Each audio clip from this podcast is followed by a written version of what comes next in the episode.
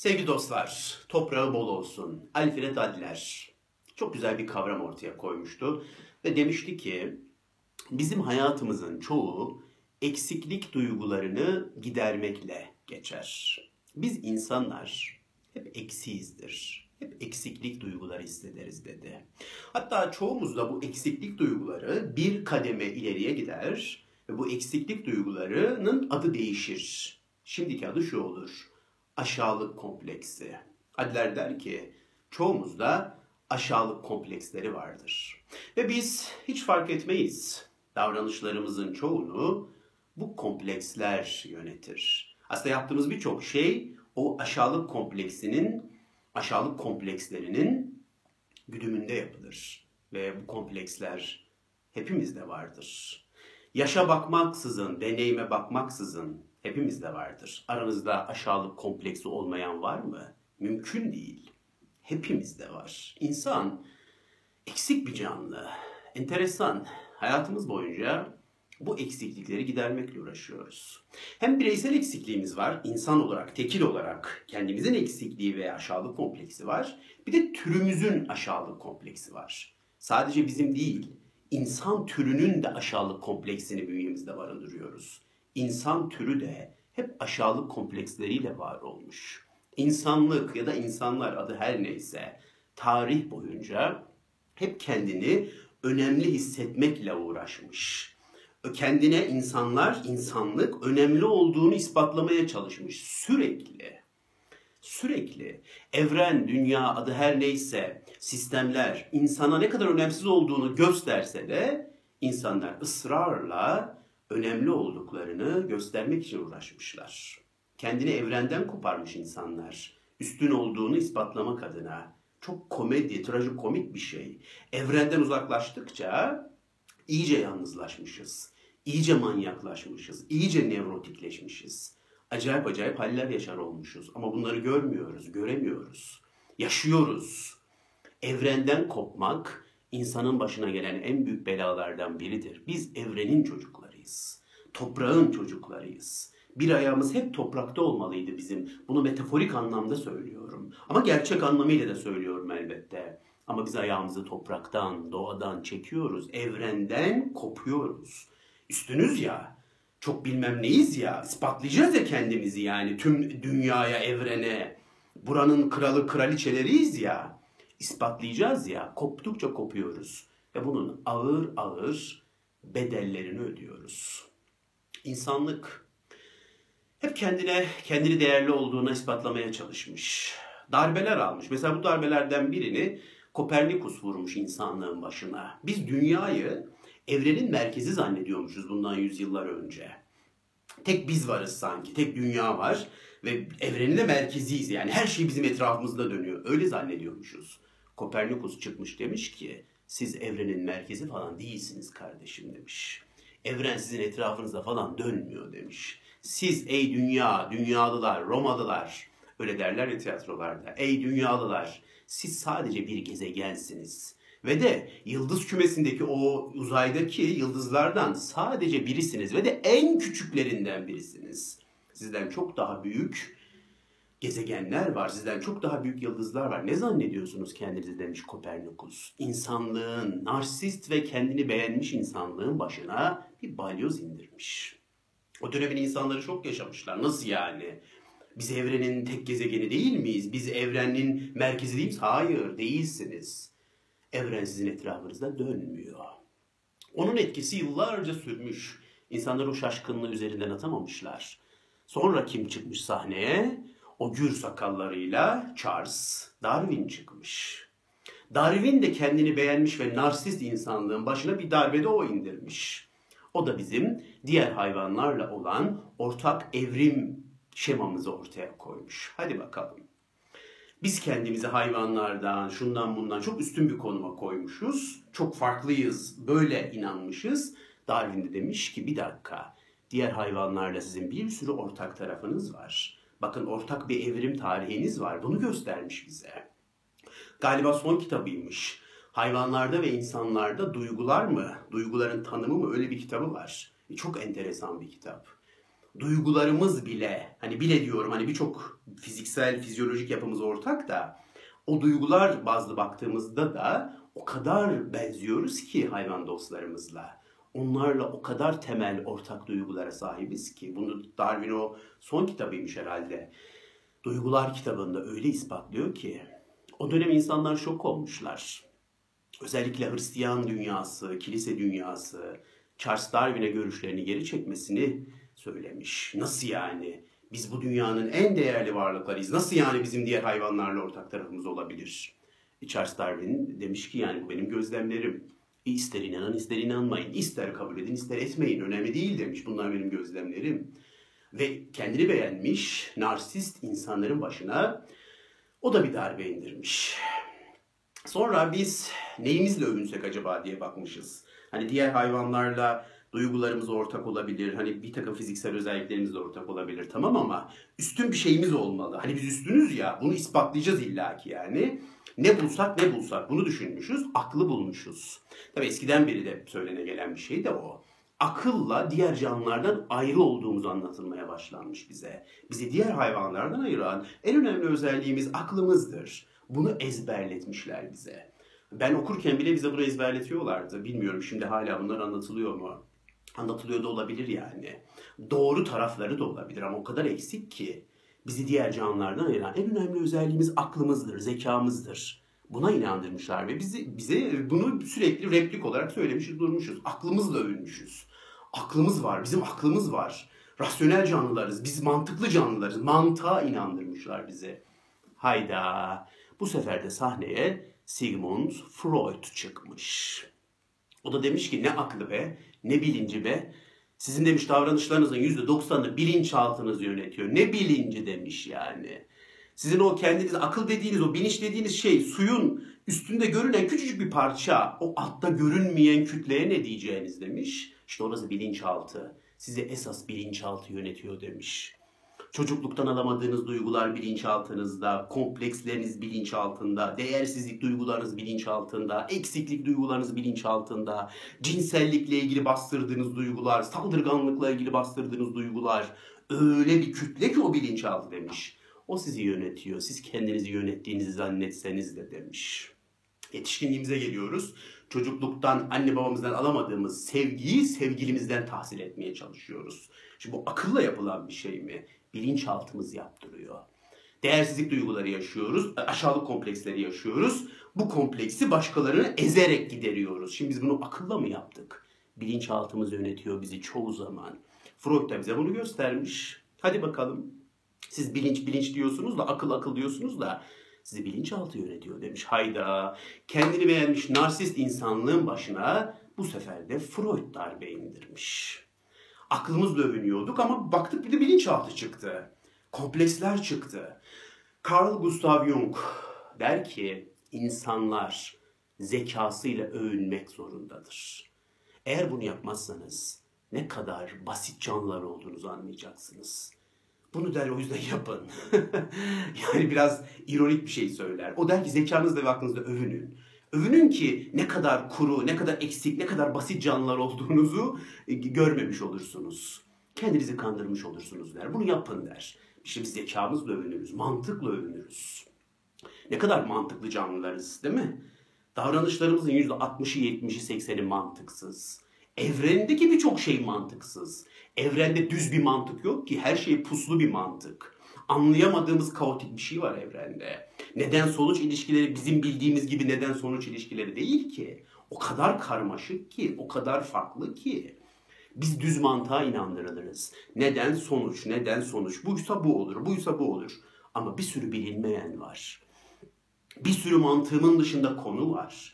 Hayatımızı biz mantıklı yaşamaya çalıştıkça mantıksızlaştırırız. Çünkü hayatın mantıkla ilgili bir tarafı yoktur çoğu zaman. Çok puslu, sisli, flu bir mantık vardır hayatta. Ve o flu mantığa geçmediğin sürece acı çekersin bu dünyada.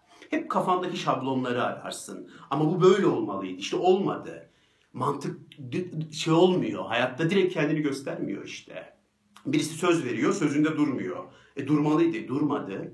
Bak düz mantıksan şöyle olur. Söz verince sözünde durmalı. Tamam durmalı. Ben de isterim dursun ama durmayabilir insanlar. Bak düz mantık insan buradan bile hayata küser. Söz verdi durmadı. E durmayabilir. Puslu mantıktaki insan şunu yapar, e durmayabilir. Ya yani herkes her zaman sözünde durmaz bu hayatta. Hayat böyledir. Her zaman böyle her şey düz bir sistem üzerinde ilerlemez. Freud bize ne kadar mantıksız olduğumuzu gösterdi. Aklımızın çok da fazla işe yaramadığını, yani yarıyor elbette ama çok fazla değil. Bilinçaltımızın çok daha güçlü olduğunu gösterdi bize. Komplekslerimizi gösterdi bize. Oradan biz Carl Jung'a geldik. Carl Jung da gölge dedi. O da dedi ki sizin bir gölgeniz var kardeşim. Siz kendinizi üstün bir canlı görüyorsunuz.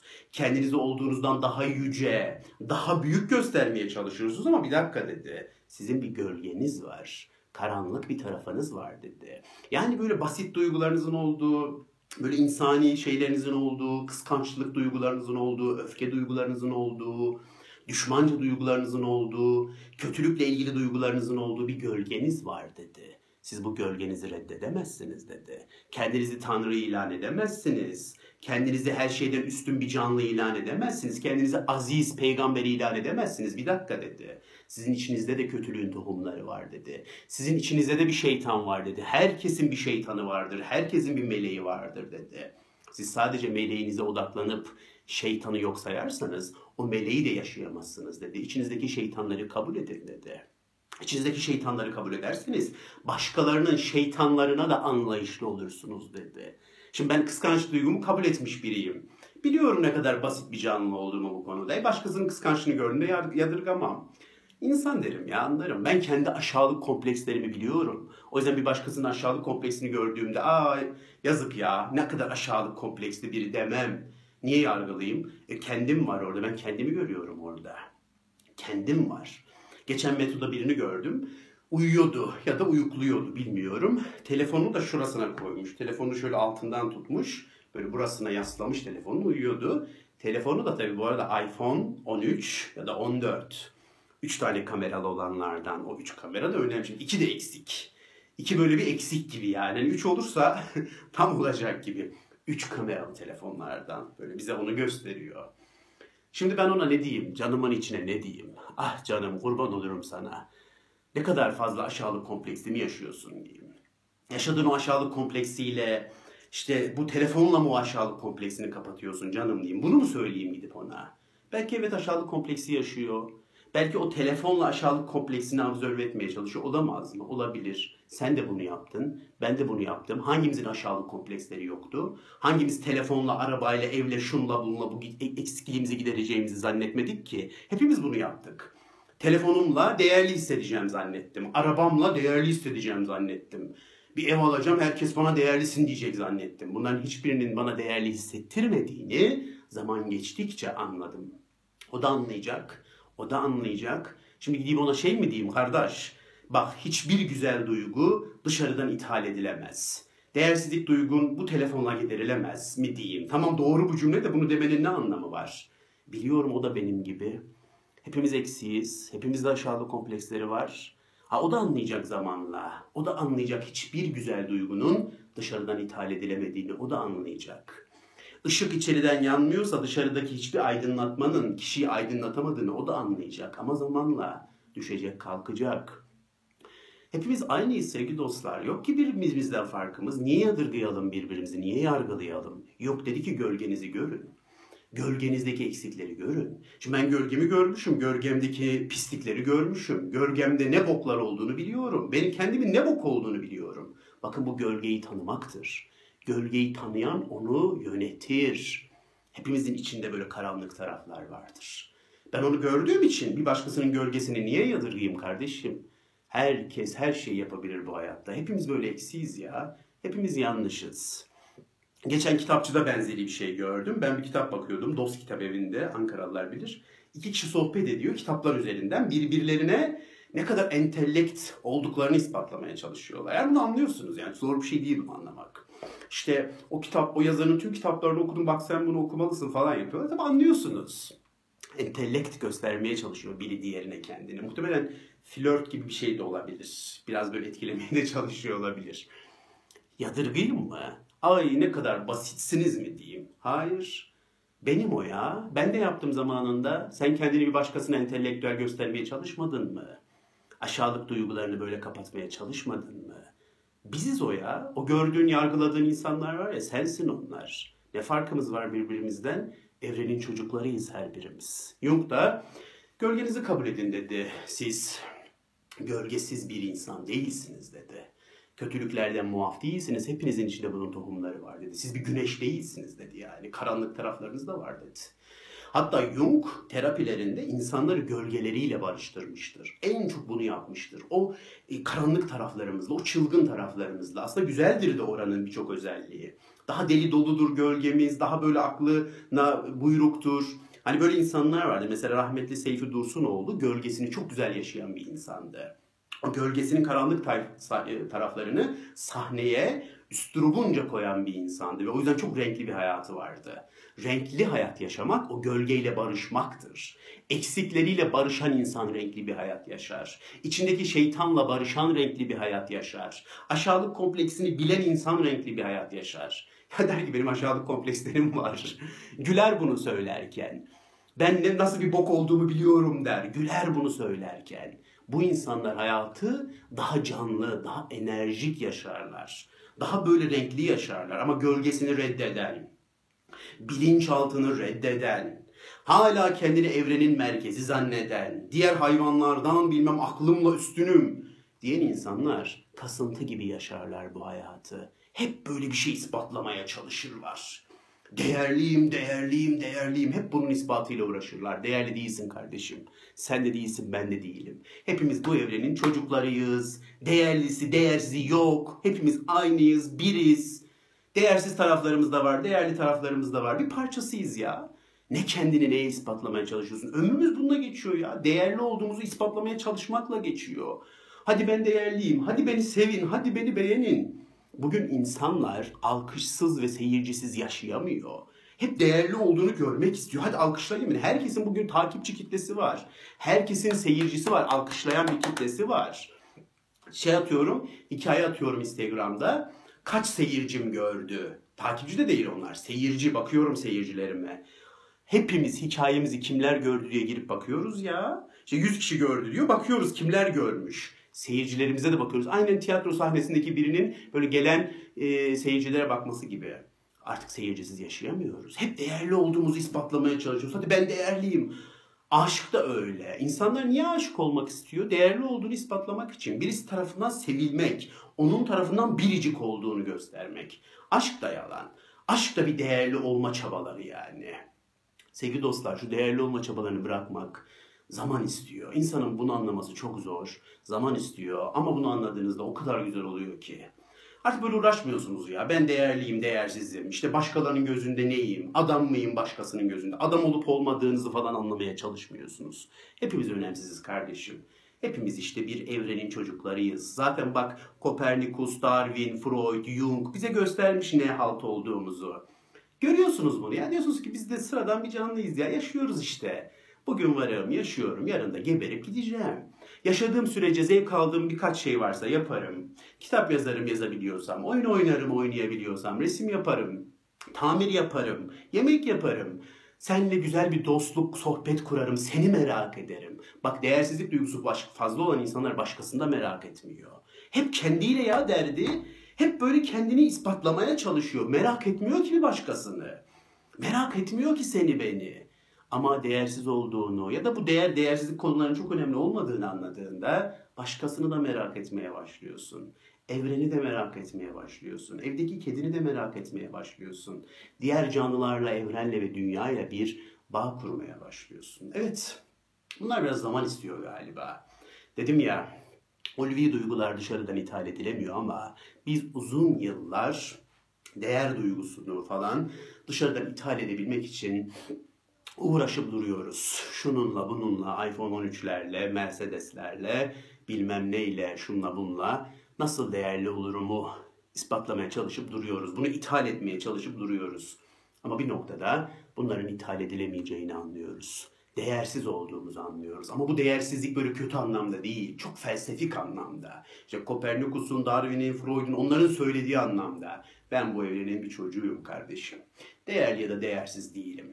Sadece varım, yaşıyorum ve sevdiğim birkaç şeyle uğraşıyorum.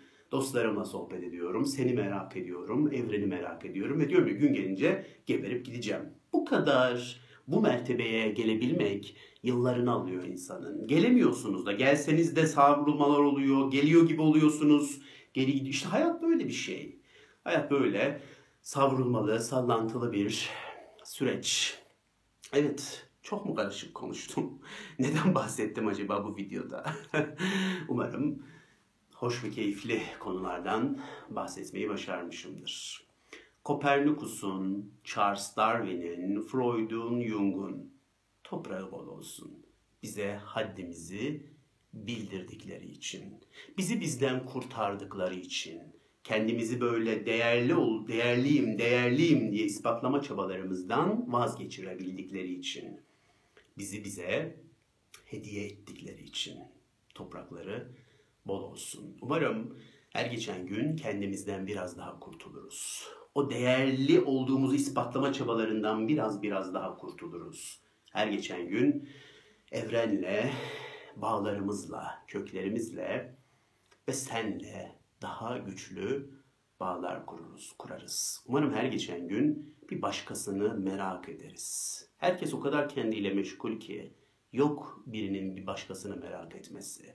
Hiç kimse hiç kimseyi merak etmiyor artık. Herkes kendiyle meşgul. Herkes kendi değersizlik duygularıyla meşgul. Umarım sen beni merak edersin. Umarım ben de seni merak ederim.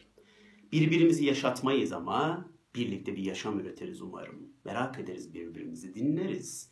Birbirimiz üzerinden değersizliğimizi gidermeye falan çalışmadan ben-sen ilişkisi yaşayarak evrenle umarım bir bağ kurmayı başarırız. Kuramasak bile oraya doğru yol almayı başarırız. Tadını alamasak bile en azından kokusunu almayı başarırız. Dinlediğiniz için çok teşekkür ederim. Hoşça kalın.